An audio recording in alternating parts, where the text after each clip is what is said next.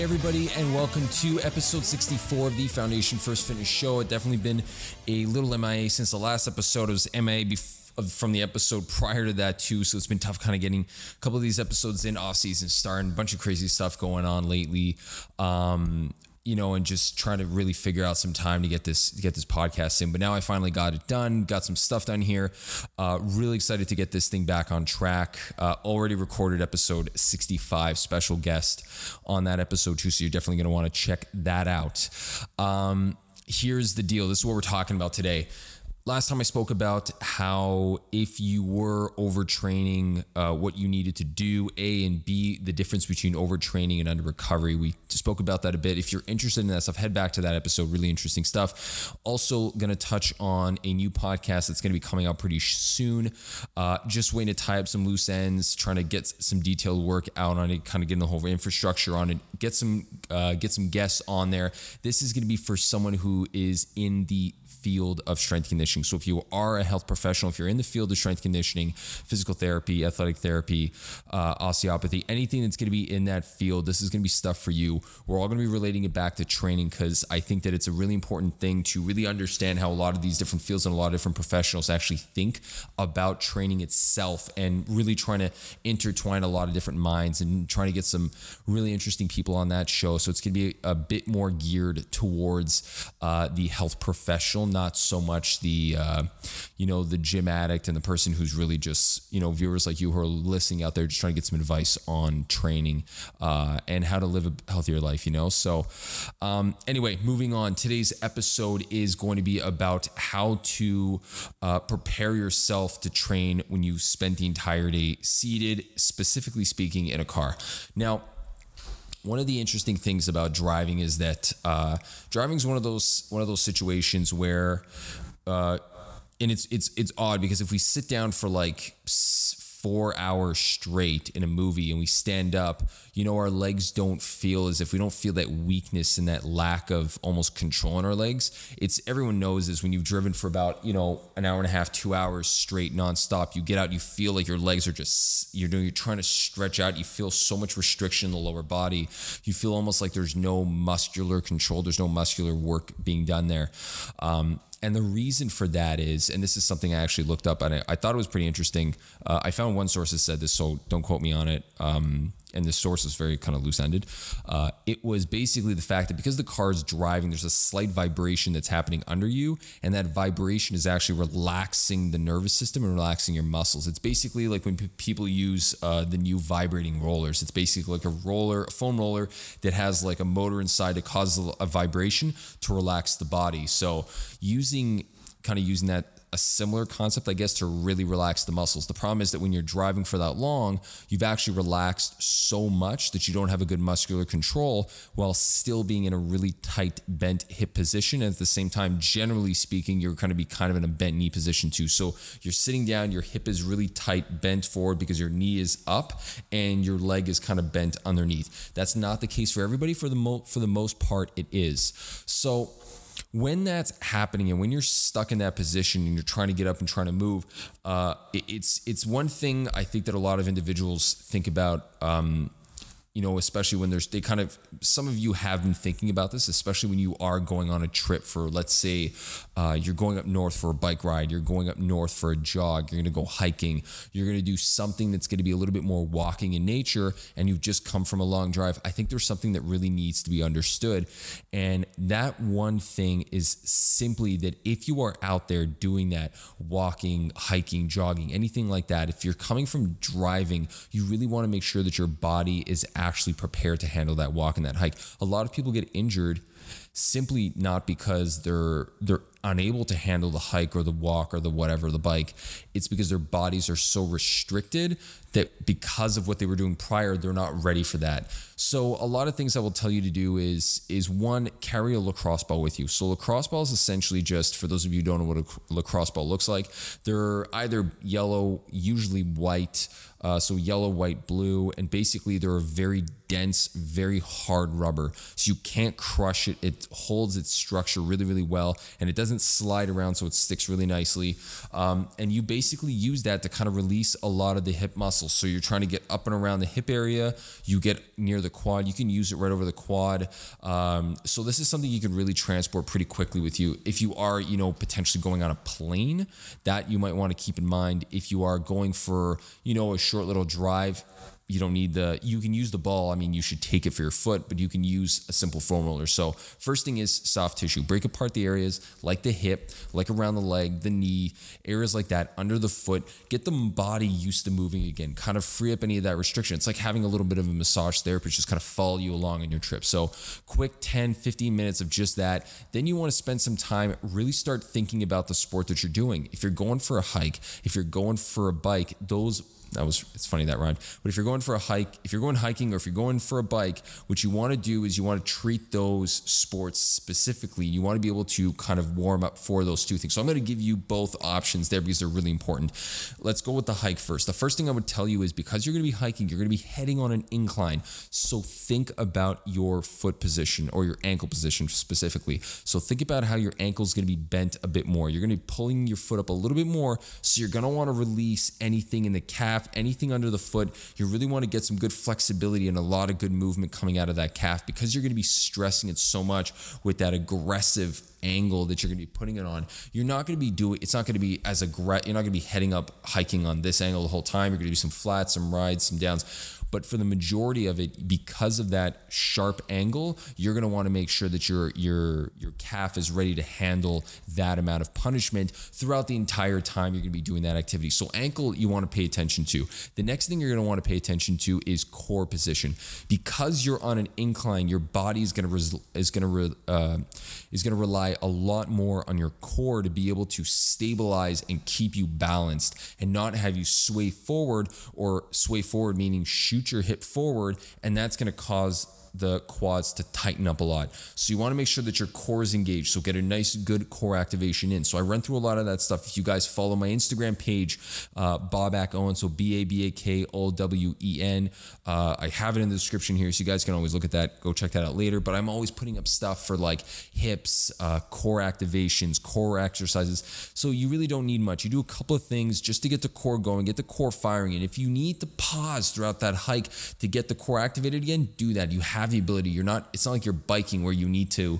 You know, you getting off your bike is literally like dismounting the bike, stopping everybody that's biking with you to stop and do a couple of core exercises and go.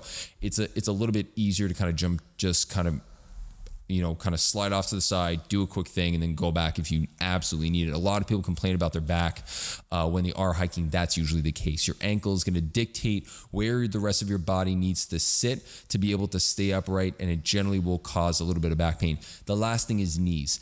Knees generally take a beating from the incline because of that shift forward and that ex- that kind of excessive stress that's going to come on your quad and that excessive stress that's going to be on the quadriceps muscle so the muscle in the front of your thigh that is what will gradually cause that knee pain. So you're going to have a restriction there. You're going to want to be able to reduce that restriction. You're going to want to do that at the beginning. That's going to be coming from your foam rolling. So when i said that first 10 15 minutes of just nice foam rolling work out that muscle there. The next thing you're going to want to do is stretch out the quads and the hips because you're going to want to make sure that you're able to stay nice and straight from that drive. That drive sits you in a tight position, make sure that you're using that kind of stretching to reduce the amount of stress that that drive just put on you. I know a lot of people are going hiking. You know, I'm planning on going hiking pretty soon. So if um, if you are in that if you are in that group and you're going to go for a little bit hike, it doesn't have to be an aggressive hike. It could be a small little hike. You just want to make sure that you're kind of taking care of that.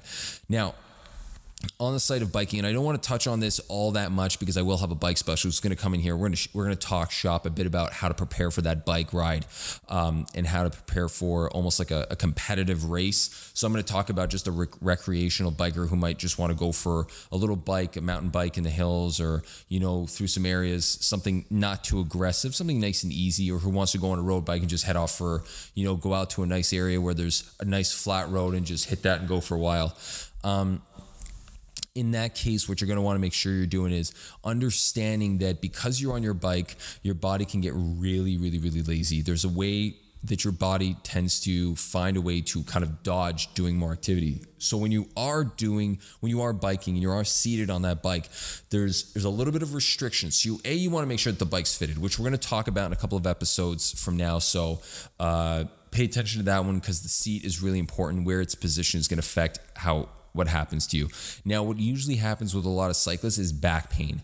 The reason the back starts going and starts giving you issues is one, the bike is not properly uh, fitted for you. So if you're on a road bike and you're in the same position, you're just going for hours. Uh, the the back position is going to be sorry, the bike position is going to be really impactful on how you're on your body. So you want to make sure you're getting the right seat. You want to make sure you're in the right position for it. That's number one. Number two, you want to make sure there's no prior restrictions that are kind of coming about. That can happen when you are doing the um, when you are doing that car ride. That's where that car ride is going to come into play. You're going to be in a tight position when you're when you're sitting in your car. Your core is going to be relaxed because your core is relaxed. Now all the body, now the entire body starts trying to figure out how to function outside of that and around that. It's going to try to compensate for it, and that's normal. That's what it's going to do, and that's normal that it's doing it. When that happens, when the body starts compensating, you run into those restrictions. Your hip starts getting restricted. You're not moving as much in the hip, so your back starts trying to move forward. When your back is actually supposed to be stabilizing you,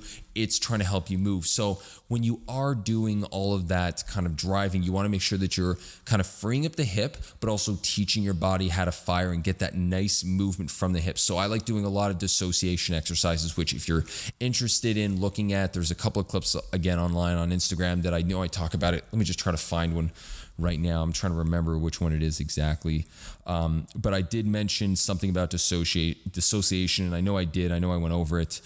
Um, and and anyway, so when that happened, oh, there it is. It was actually on a uh, YouTube clip. I actually spoke about dissociation. So it was on my YouTube clip. It's still on Instagram. I'm to try to make sure I don't make any noise when I do this one. But it was posted on April 11th. So it's control your movements. It says control your movements with this. So if you find the clip that says control your movements with this, I'm to show the camera so those people can see, uh, people that are watching it can see it. It's basically that one there. Um, and so when you are able to dissociate the hip, now dissociation, I don't want to get into it because I did speak about it there, but if you are able to dissociate the hip, what that means is, are you able to move the hip? So basically, rise the leg, drive the leg down, and bring the leg back up without anything else in your body moving, without your spine and your pelvis. So basically, that kind of upside down T doing any of this rocking or your spine shifting or anything rotating you basically want to make sure that that inverted T stays there. So your hip is rotating from side to side, but that spine doesn't start rotating, doesn't start changing angles, start getting into it and having to kind of adjust for it and compensate for it. That's where the pain's going to be coming from. Make sure you avoid that. So check out that clip, get that exercise in. It's basically you're on like your hands and your knees, you're learning how to sit back without allowing the spine to move. That's going to free up a little bit of having un, sorry having control of that understanding that is going to allow you to gain control when you are doing your hip releases. So when you're doing a stretch for your hip flexors when you're doing some mobility stuff for your body this is all great stuff. Definitely check that stuff out there. Um, I've got a bunch of clips on there again. You can look up, go through just skim through it. There's going to be a couple of clips there that are going to be talking specifically about how to release the hip.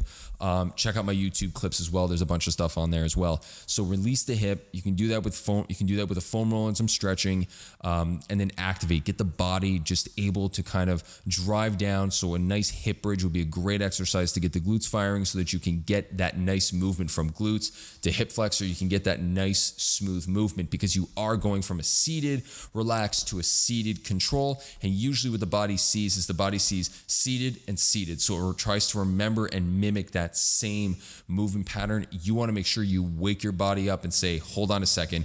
It is seated, but it's a whole lot more movement, and I need you to control and hold on here. That's going to help you kind of get away from that back pain from a long bike. So, if you guys have any questions, uh, definitely shoot me shoot me a line here. Send me send me an email, uh, and you guys, my email is babak uh, at ownperformance.com. You guys can shoot me an email. Let me know if there's any questions that you have regarding anything that I spoke about today, uh, whether it be about the seated position biking. If you want some specific exercses, you want me to post some exercises. I think I should start doing that too. I'm going to post a couple of exercises there. So nice after post drive hip routine. I think I'm just going to do that. I think that might be easier, but I definitely write that down. Make sure I don't forget that. Where's my pad? I literally just spilt over every single pen onto my desk. So, seated car ride for Instagram. It's done. It's going to happen. I'm going to post that, send that out to you guys. Make sure that everyone who's watching this can definitely head on over there. I'm going to try to get that done for Friday the 31st. Is there 31 days in May. I think there's 31 days in May. I hope there's 31 days. Yeah, it's the 31st. So Friday the 31st, hoping to get that out by then. If I don't, uh, you guys can hound me a bit on that one. But uh, I will definitely put something out there. So check it out on Friday. So basically, this is coming out on Thursday. So tomorrow. So not tomorrow, the next day. Definitely get that checked out. Definitely check that one out if you are interested in looking for a quick routine. It's going to help you when you're when you're coming out of the car and you're about to do like a nice little hike or a nice little bike. Um, either way, if you're just going to the gym, this is also a great thing to do. So again, uh, if you guys have any questions, let me know. And uh, hopefully, you guys are enjoying the content, and hopefully, you guys tune in for the next episode. Next episode is going to be about meal prep, and the person I'm bringing on is just an, a master class in in meal prep, and it's gonna be it's such an awesome show. I'm so excited to get that thing posted. So until that next time, guys, keep building that foundation. For more fitness tips, tricks, and ideas, follow me on Instagram, Facebook, and YouTube at Babak Owen. That's B A B A K O W E N. Music for the Foundation First Fitness Show provided by Beware of Darkness. You can find them on Spotify and iTunes.